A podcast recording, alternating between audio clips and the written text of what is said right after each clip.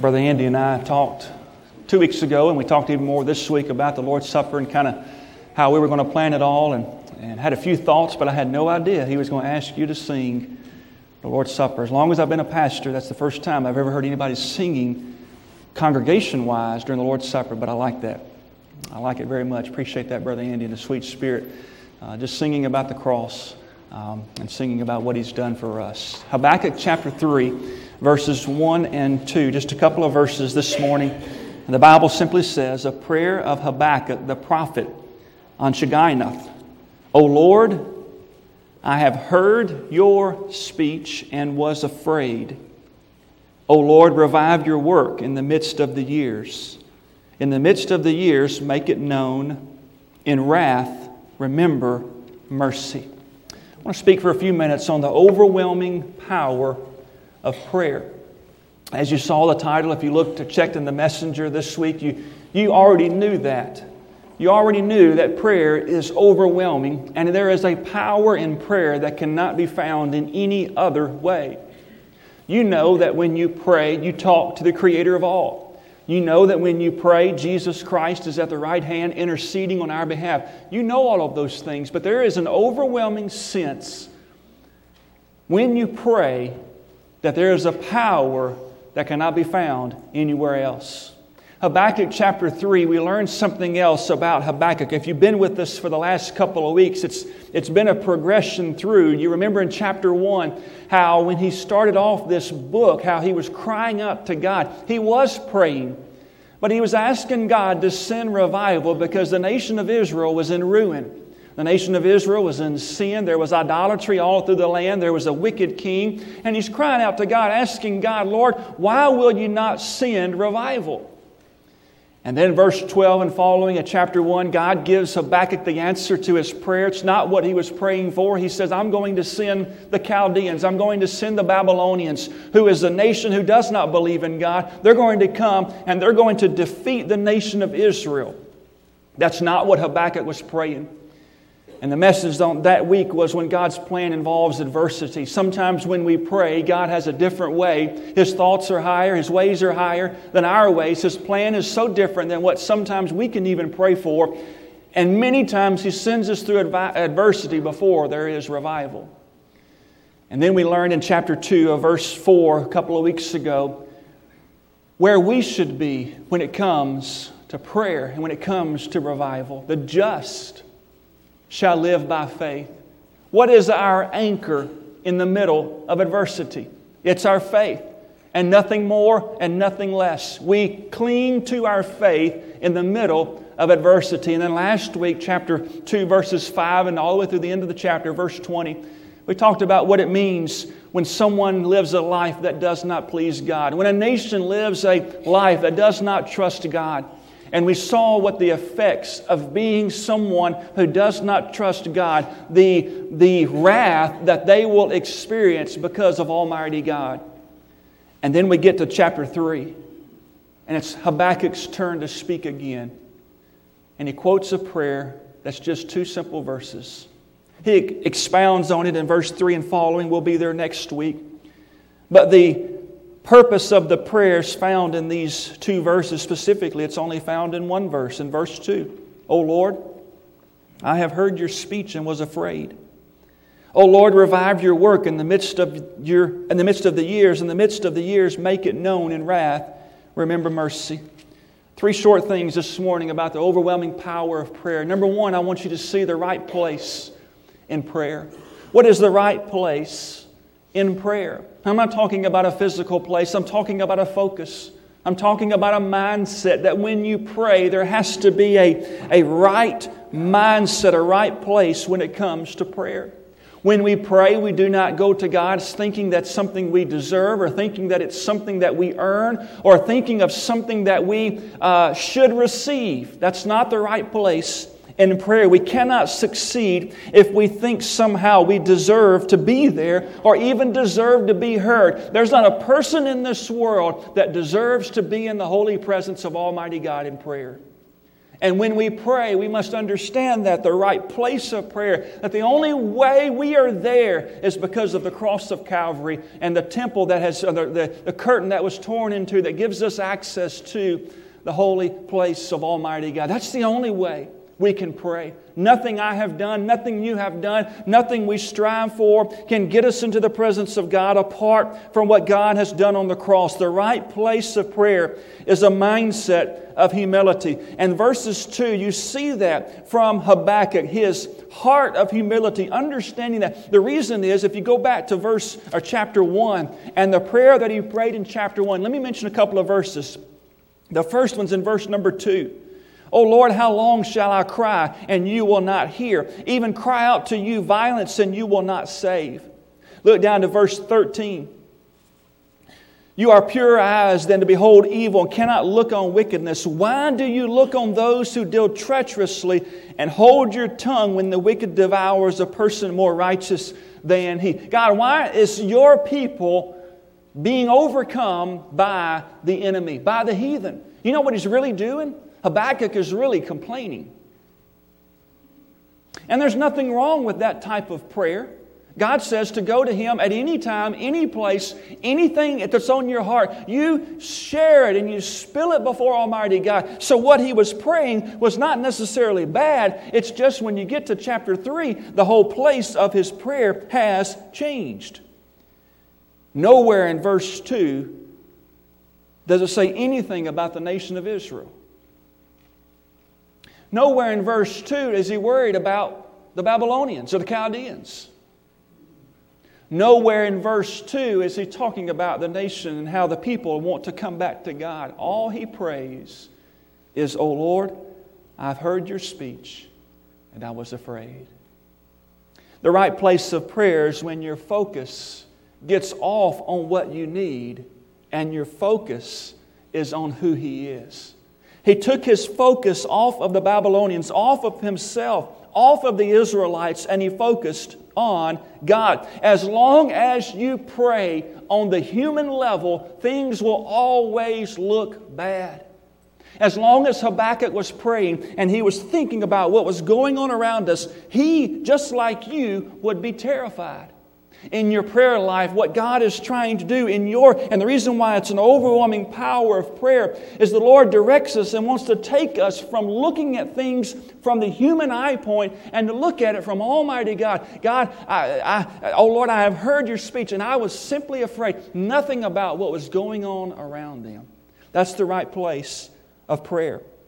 Once he saw the righteousness of God, it reminded himself of the eternal and the sovereign God that he worshiped. His whole perspective changed.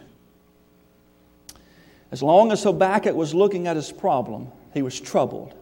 But now he is focusing on God. Lord, I have heard your speech, and I was afraid, fearful, a reverent fear. The right place in prayer, listen to this this morning. The right place in prayer is not on the problems in your life, but in the power of your Lord. The right place in prayer is not in the problems of your life. We all have them, and we will always have them until Jesus comes back.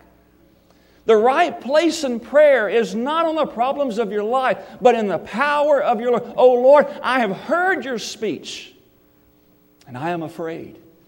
And he asked to be revived. He asked, Oh Lord, revive your work in the midst of your years. Habakkuk was complaining about the Chaldeans in chapter 1. He was complaining about the sin of the Chaldeans in chapter 1. And what he was forgetting was how sinful the nation of Israel was and how sinful even Habakkuk was.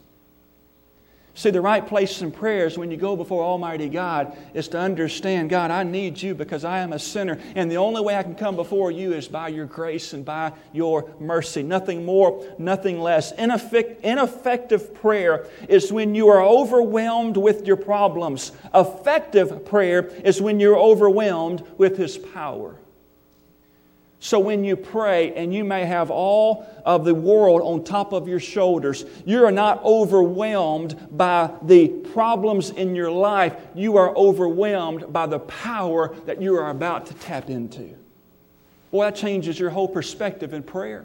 It changes everything about you. That's why when you pray, with everything else going around you, you can say, and we know that all things work together for the good to those that love him and to those that are called according to his purpose romans 8 28 you do that in prayer even when you have problems in life even when you are searching for revival even when you're praying for revival you pray in the overwhelming presence of Almighty God. That is the right place in prayer. But let me show you a second one. Not only the right place in prayer, but the right praise in prayer the right praise and prayer. He said, Oh Lord, I have heard your speech. Uh, what's he talking about? The speech uh, or, or the words. It goes back to chapter 2, verses 5 through 20, where God pours out what he's about to do to the nation of Babylon. God says, I'm going to use the nation of Babylon and I'm going to use them to discipline the nation of Israel. But because Babylon is an idolatrous nation, because they don't worship me, this is what's going to happen to the nation of Babylon. And we saw that last week. And Habakkuk said, Lord, I have heard your speech and I am, I am terrified at your presence. Not scared like you're scared of something, but a reverential fear when you go in the almighty presence of God that you have a worship, an adoration, and a praise that can only be found in prayer. One of the things that I disliked the most in high school grammar and even college was diagramming. Now, I don't know if you do that or not anymore. Uh, if you don't, praise the Lord. God's grace is still sufficient. If you do, God's mercy is new every morning as well. But when you diagram, you have to look at a sentence and you have to say, what's the subject of the sentence? And you draw your line out and you put a line down the middle, and your subject goes on one side and your verb goes on the other side. Then you put your adjectives or your prepositions, whatever else may may follow uh, a sense like that. And then they even teach you in English as well, and, and, and even when you study God's Word, that when you take a big paragraph, that you can almost diagram a paragraph, not every word, but you can take the central thought out of that paragraph. And if somebody was to read that 10 paragraphs or five paragraphs and they would say, what's the, what's the essence of that paragraph in one sentence? You can be able to tell that. That's the, that's the purpose and that's the subject of what you are writing. So let me ask you in your prayer life, what's the subject of your prayer life? In chapter 1, what's the subject of Habakkuk's prayer life? How big and how mighty the Chaldeans are. How quiet, how silent God is. The subject could be questions, and there's no answer. The subject could be what in the world is going on. In fact, that's what we titled the message What in the world's going on? But when you get to chapter 3, what's the subject? I stand in awe of you. That the subject of his prayer life is no longer on the outcome or the problem. The subject of his prayer life is the praise and the adoration of Almighty God. Lord, I heard what you said, and I, I am afraid. I have a reverential awe and a fear and a respect of even being in your presence. So, regardless of what you are praying for, you are not really praying until the subject of your prayer life is the almighty praise of God. That's the subject of your prayer. And that has to be the subject of your prayer life. We've put some of that in practice over the last couple of weeks. I encourage you, if you're not with us on Wednesday night, to be here on Wednesday night. God is doing some amazing things through our church through prayer. One of the things we've been doing over the last several weeks was praying for our debt. I have no problem standing here in front of you saying we're praying for that. We're praying that God would take care of that. We're praying that God would, would answer that so we can get that behind us and, and celebrate what He's given us here in our facilities. But we're absolutely praying for that. We even as a church gathered together November 29th and said that's going to be a focus of our church is to, is to pray and ask God that He would take care and that He would, he would speak to the hearts of our people and, and, and, and, and, and instill in us a desire and, and, and obedience. And for many, you've already been doing that and you just continue to do that and asking God to bless what is already blessed. We even uh, got the finance committee ordained a or, or, or, uh, uh, put together a debt reduction team, and this team has gathered together, and we've designated. In fact, you can see it there in your messenger today, the Faith Sunday, which is on May the fifteenth. What are we doing on that Sunday? We're going to have some great, great fried chicken. I think that day. As a Baptist, we may have a record attendance on that Sunday. we're going to eat. We're going to celebrate dinner on the grounds, but folks, we're going to celebrate something more mighty than that. We want to celebrate stepping out in faith and we want to celebrate praying in faith, and we're asking God to take care of every bit of that. How much is that, Brother John? That's over $200,000. That's beyond anything, any, any amount that anybody in this room can take care of. It is something that every one of us can join together and we can pray. And the focus of that day, and here's, here's where we can put this into practice. Immediately when I said that, some of you said it'll never happen. And it will never happen as long as we focus on the problem or the need. If the debt is our subject, it's going to be a long time before it's ever taken care of. But if the power of God and praise and adoration of who He is is our subject, and I believe God will take care of that.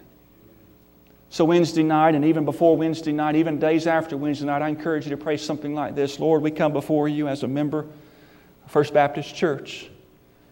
We're coming together and we're praying for this special day, May 15th. It's a faith day.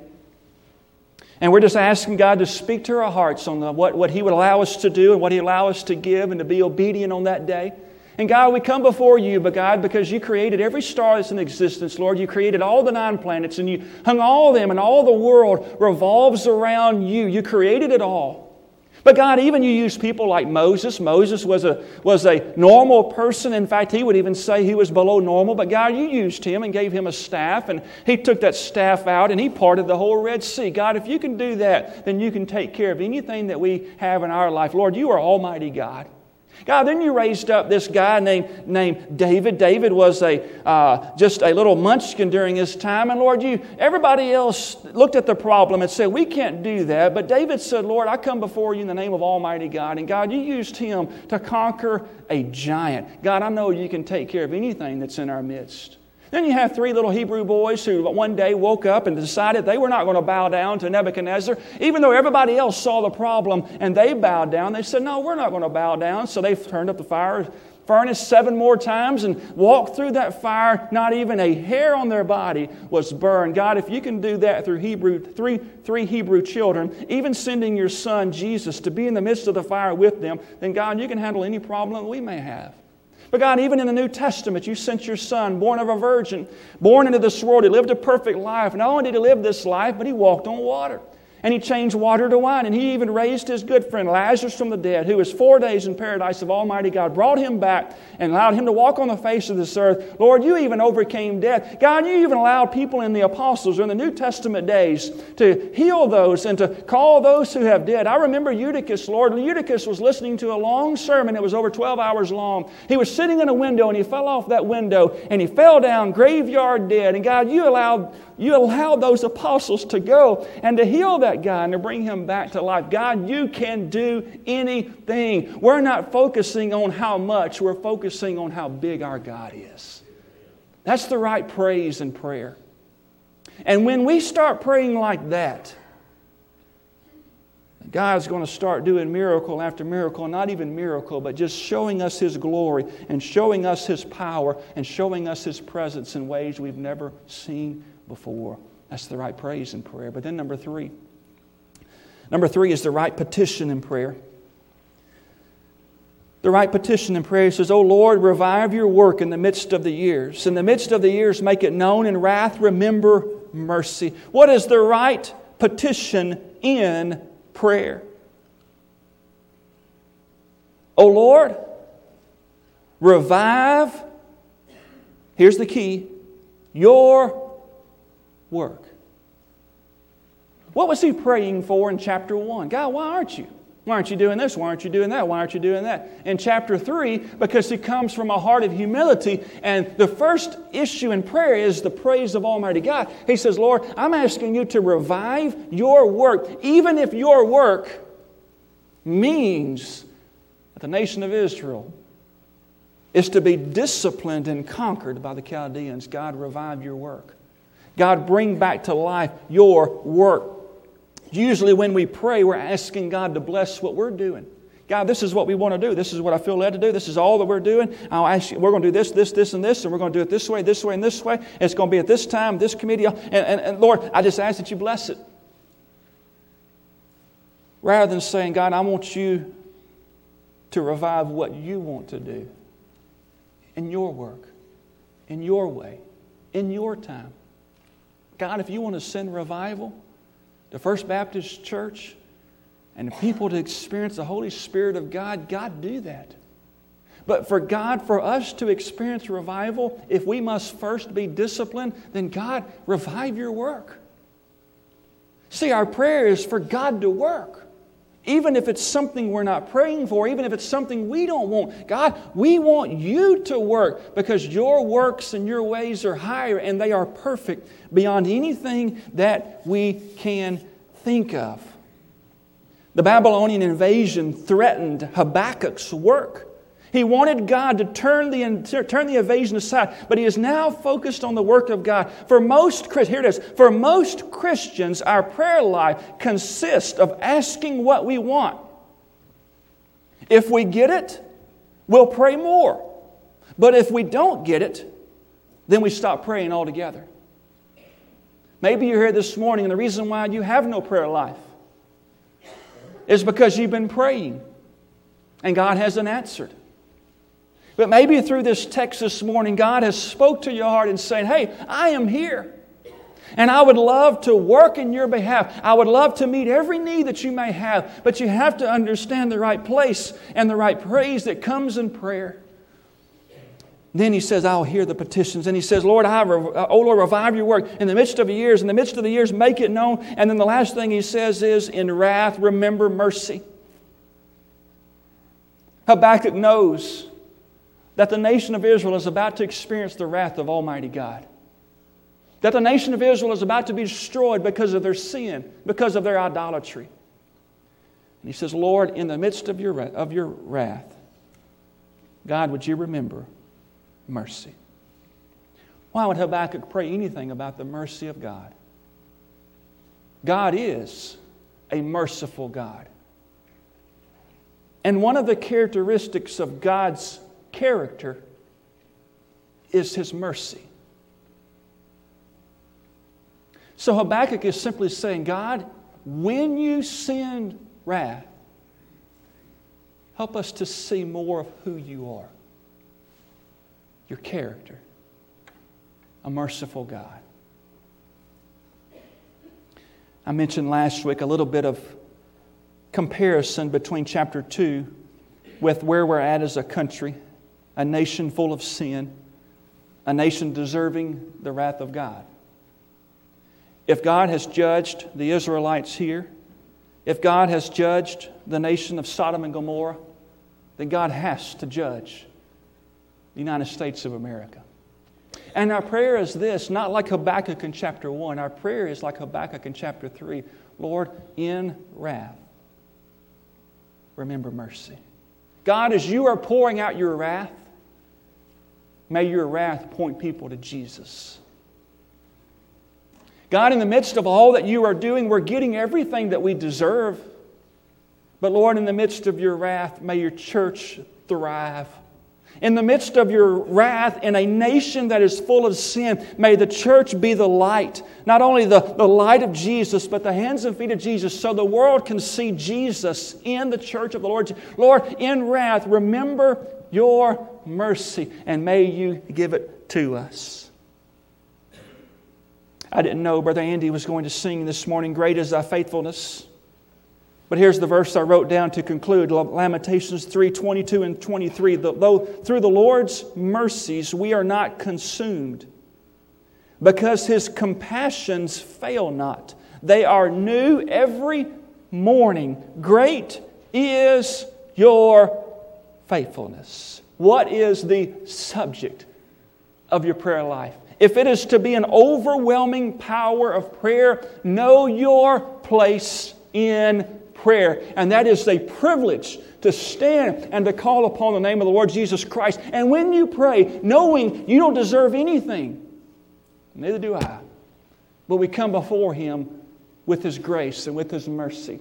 And when we bow before Him, a right praise in prayer, a worship and an adoration, and the focus of our prayer is not on the problem, but in the power of Almighty God. And then when we pray and when we ask, we say, God, I want your work, I want your will. If it is to discipline, if it is to send revival, if it is to, to send glory, whatever it is, God, I want your work in our life.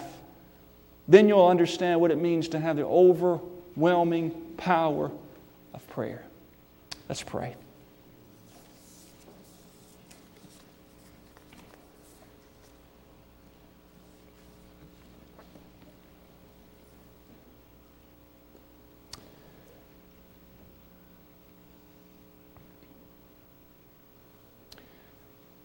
God, these next few moments is a demonstration of your mercy. God, these next few moments is an opportunity to experience the mercy of God.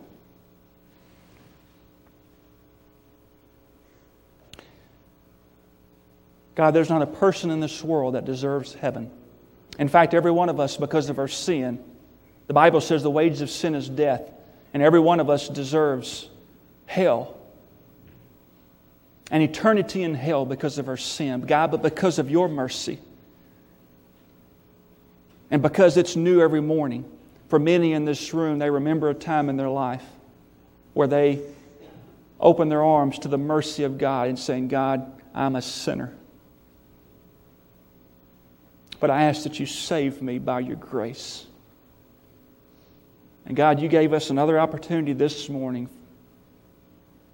for someone, some boy, some girl, some man, some woman, to experience your mercy.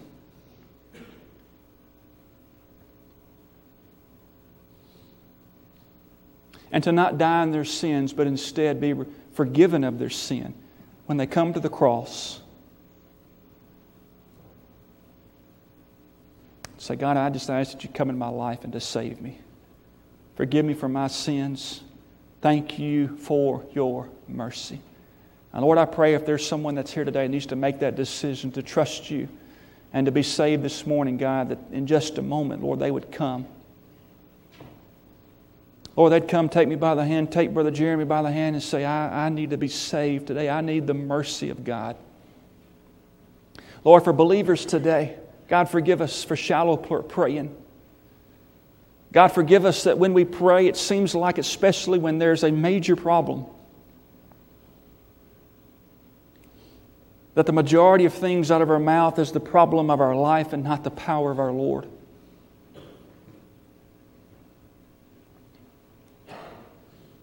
God, help us to understand our place in prayer. And I pray you'd use this invitation, Lord, to just give us a glimpse of who you are. God, there may be some who need to come to this altar and pray. Maybe not something in their own life, maybe just to lift up our church. Maybe to lift up May 15th, God, as we gather together and we ask for the glory of God to come down.